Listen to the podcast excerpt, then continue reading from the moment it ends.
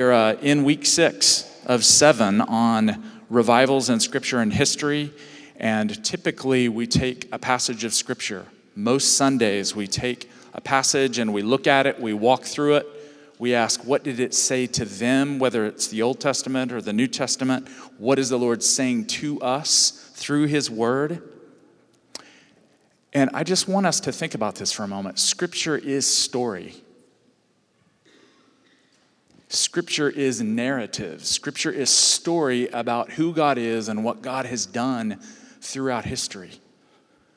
And so today we're actually going to we're going to look at some scripture, but I want us to look at a really important story about what God was doing about 100 years ago in Los Angeles. We're going to look at the Azusa Street revival. But I don't want it to be in any way kind of a deviation from the written story at all. God continues to write his story. Listen to what Psalm 78 says, and I want us to think about this as we look at the Azusa Street revival of 1906. Listen to what the psalmist says We will not hide them from our children, the works of God. We will tell to the coming generation the glorious deeds of the Lord and his might and the wonders that he has done. Why? That the next generation might know them. The children yet unborn, and rise up and tell them to their children, so that they should set their hope in God and not forget the works of God. So that's what we're doing today. We've recounted, we've looked at when the Lord moves in power in Scripture and we're taking a few Sundays. Today, we're going to look at this Azusa Street revival of 1906 to 1909. And the next week, we're going to look at the Jesus People movement when the Lord saved a bunch of hippies in the 1960s and 70s. And again, this is the word of our testimony, friends. We love Scripture. We love the Word of God. We immerse ourselves in the Word of God, and we also immerse ourselves in stories of the last hundred or 200 years. It's the same God working in the same ways. So today we're going to, to look at this revival story in Los Angeles. I'm going to give a little bit of context quickly. I'm going to give you some backstory on this man that the Lord chose named William J. Seymour to lead and facilitate this revival. And then we're going to look, spend most of our time looking at the events that happened during the revival and the ripple effects of that revival this week I've been spending time with some of the recent historians and scholars who've been writing on this, and I just I couldn't do this without them. There's a, book by Vinson Synan and Charles Fox Jr. called William Seymour, pioneer of the Azusa Street revival, came out in 2012. It's an amazing book. And then there's a, a scholar named Gaston Espinosa who has written a book called William Seymour and the Origins of Global Pentecostalism. And these are groundbreaking works. And what is happening right now is people are looking back to this gentleman named William Seymour, 1906, and they're saying that what happened in that moment was as important, if not more important, than what was going on with Martin Luther King Jr that this leader is actually one of the most significant black leaders in American history, and he's often been overlooked.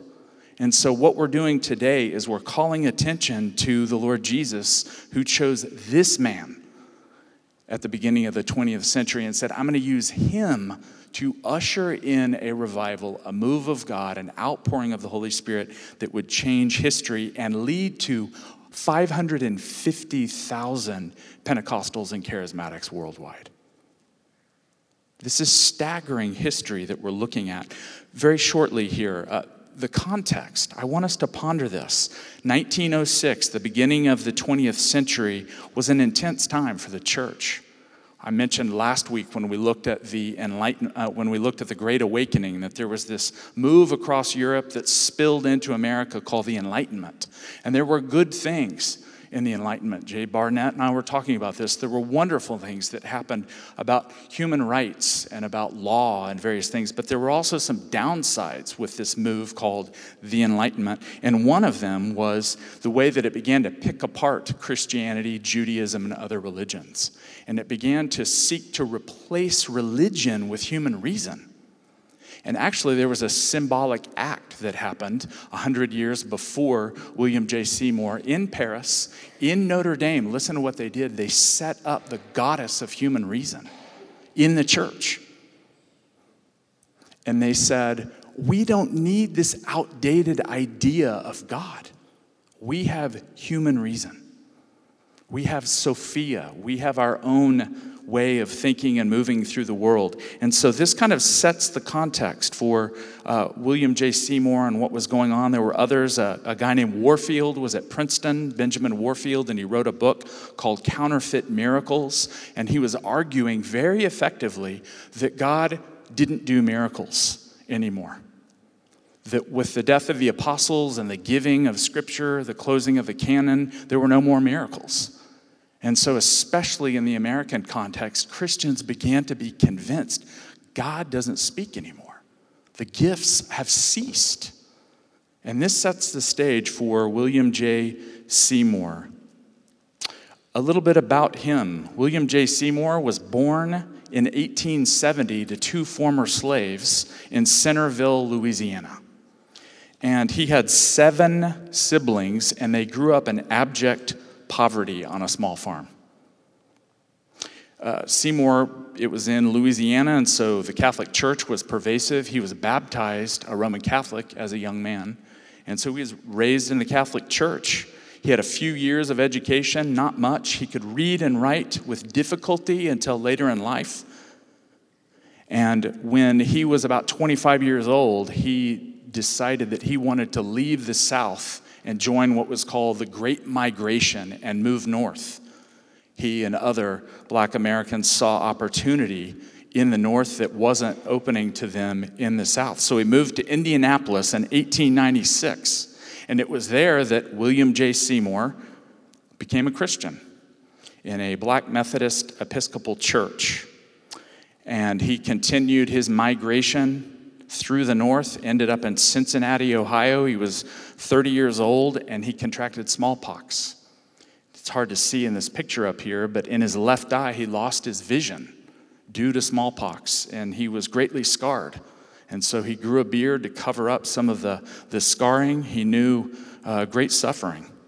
He was introduced in Cincinnati to holiness theology. There were groups of people in the church, and he went to a Bible school and he learned about the idea that God is holy and that God calls his people to walk in holiness. He began to feel a pull to study for full time ministry. Not only was he a Christian, but he wanted to give himself to that. And he began to see something in Cincinnati that fascinated him. He saw people, Christians, being racially inclusive, whites and blacks worshiping together. It was novel to him. He hadn't seen anything like it.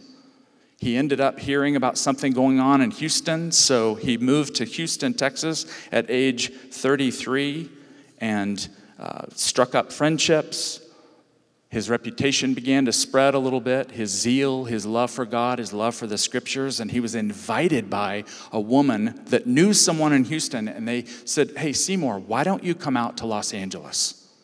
So William J. Seymour in 1906 went to this small holiness church at the corner of 9th and Santa Fe in Los Angeles, the poor part of town. And he was welcomed there by a group of enthusiastic people who had heard about him, heard about the holiness message that he was looking into, and they were hungry for God.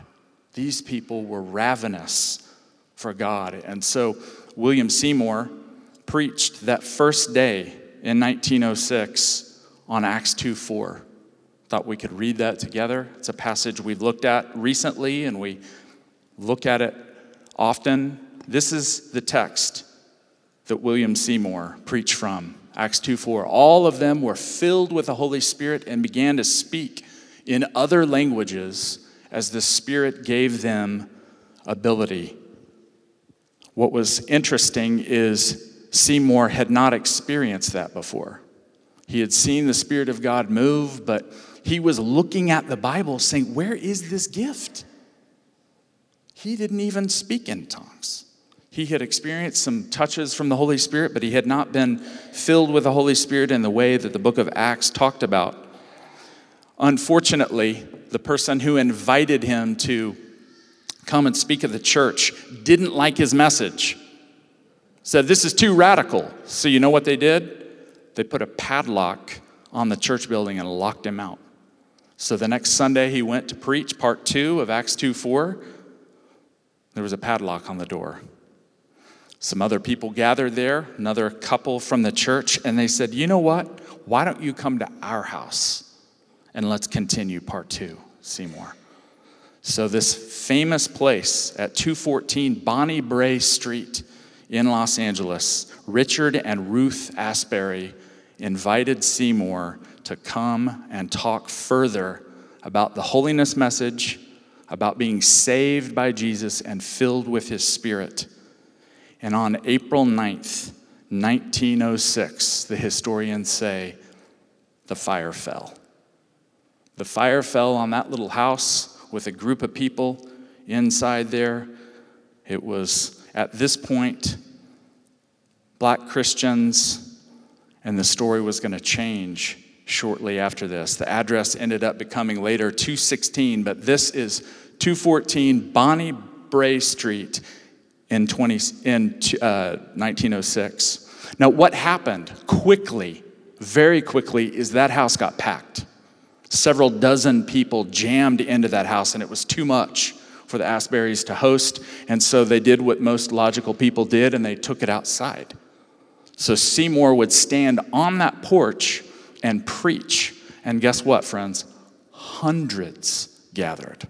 Hundreds of people gathered in front of that house. God was up to something. And people would get saved in that yard and on the sidewalk.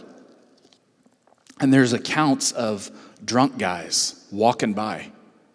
And there would be 75, 100, 150 people gathered, and Seymour would be preaching salvation in Jesus and the grace of God, and the Holy Spirit would fall on those drunk men, and they would fall on their faces in the yard and get saved and filled with the Holy Spirit. And it began to happen day after day after day. Poor people, the front porch collapsed there were so many people gathered around this house, and at one point, Seymour was up there with a ministry team, and the whole porch gave way and collapsed. So they said, We have got to find another venue, another place where we can take this move of God. So they moved to Azusa Street, 312 Azusa Street, and Seymour took it to another level. They were so hungry for more of God, he, he called a 10 day fast and the people began to fast and pray. And they had people coming who had experienced the Welsh revival with Evan Roberts in 1904, and they began to say, God is up to something similar here. The sovereign presence of God has descended in this neighborhood, and God is up to something, and we want to cooperate. At this point, dozens, dozens of people were coming into the faith and being filled with the Holy Spirit. Lots of details on the history here. This is fascinating. I, I think there was a the first woman to speak in tongues at the Azusa Street revival um, named Jennie Evans Moore. She was speaking it out, and people that were there discerned her speaking in Spanish, French, Latin, Greek, and other languages. And apparently, she had a little bit of training in her piano playing, but the Spirit of God would come on her and she would lead worship. And it was magnificent. Seymour ended up being filled with the Holy Spirit on April 12th. And I want us to think about this for a moment here. Professor Espinosa, I mentioned his book earlier. Listen to what he says here. These events attracted a growing throng of curious and spiritually hungry washerwomen, cooks, laborers, janitors, ministers and housewives. More miraculously, it seemed to outsiders, blacks and whites were worshiping together. I want us to think about this for a moment. Seymour was, had seen something in Cincinnati. He saw Christians coming together, black and white, and he began to create context for that. While this is happening in Los Angeles, think about this for a moment. In Springfield, Missouri, at the same time in the United States, three black men were lynched. Five months later, the Atlanta race riots happened, among the worst in U.S. history, and left 25 black people dead and two white citizens dead over the clash. And yet, God is doing this in Los Angeles concurrently at the same time. Let that sink in for a moment. This is something that Seymour saw in Scripture. He didn't come up with it, he saw it in the Word of God. He read passages like Galatians 3:28 that says this, there is no longer Jew or Greek, there is no longer slave or free, there is no longer male and female, for you are all one in Christ Jesus. And they began to worship and proclaim this and live it in astounding ways there in that dilapidated building off of Azusa Street. Seymour and others read passages like this. Revelation 7 9 through 11 says this. They were having a vision of what was happening around the throne that John the Apostle talks about this. After this, I looked, and there was a great multitude that no one could count from every nation, from all tribes and peoples and languages standing before the throne and before the Lamb, robed in white with palm branches in their hands. And they cried out in a loud voice, saying, Salvation belongs to our God who is seated on the throne and to the Lamb. So Seymour is seeing this play out, this unity in Jesus. While other things are happening in the United States, he is pointing Christians to Scripture and saying, that is not the Lord's heart. The Lord's heart is unity in Christ. The Lord's heart is that one day all nations, all tribes, all languages will stand before God and worship together as one people. Seymour is doing this in 1906. It is a glorious thing. Some historians are saying now that from 1906 to 1909, when this was happening, that spirit filled Christians were modeling the race answer a generation before equal rights occurred. This was happening because of what God was doing in this building, 312 Azusa Street. I want us to look at the slide again of 312 Azusa Street. It had been a, an African Methodist Episcopal church. It was a stable and warehouse with a dirt floor. It was two levels. The lower level was 60 by 40, and apparently it stunk like horses still. And people began to come to this place, 312 Azusa Street, from all over the world. It was regular, it was common that they would have 20 nations represented in the room. 20 nations. They had Chinese and Russian and European. I mean, the, the place was packed all the time because of what God was doing. Some people, you can actually find some eyewitness testimony of folks that were some of the ones who visited, and they said it reminded them of the manger. That the Lord chose this small, dilapidated place that smelled like animals to visit yet again for Him to exalt His Son, Jesus. So, what happened there from 1906 to 1909 has fascinated historians for decades. They met three times a day, seven days a week, for three years straight. And apparently, the doors were open 24 hours a day. So, if you were in need of prayer, again, many people in the neighborhood were f- coming in and getting set free, having demons cast out. getting set free from alcoholism, various things. I'm going to read this quote. Uh, Dr. Synan, one of the great historians of the Azusa Street revival, says this The revival at Azusa Street under Seymour's leadership stood in opposition to the racism and segregation of the times as blacks and whites worshiped together under a black pastor. Frank Bartleman, a white Azusa participant, captured the spirit of this historic meeting by these words the color line was washed away in the blood. There was a great outpouring of the Holy Spirit, and Seymour was God's chosen leader at this critical time in history. Powerful things were happening. I want to share just a couple of other things before we take communion. The services, I mentioned three times a day, seven days a week. They would usually have a brief testimony Someone would share briefly about what was happening, how God had saved them, filled them with the Holy Spirit, ongoing testimonies. And then Seymour or one of the others from the team would read scripture, give a brief little message on something basic. And apparently, Seymour loved to preach salvation in Christ and holiness over and over and over again. So, right in the midst of this revival, he was urging people to receive Jesus by faith and be filled with the Holy Spirit. There were regular conversions. And after these services, blacks, whites, Mexicans, Swedes, Irish, English, Russians, Armenians, Chinese, South Asians, and others would go upstairs into the upper room for more to wait on God. Why are we looking at this? I think the Lord wants to do something similar with bringing us together here in the Bible Belt in Oklahoma.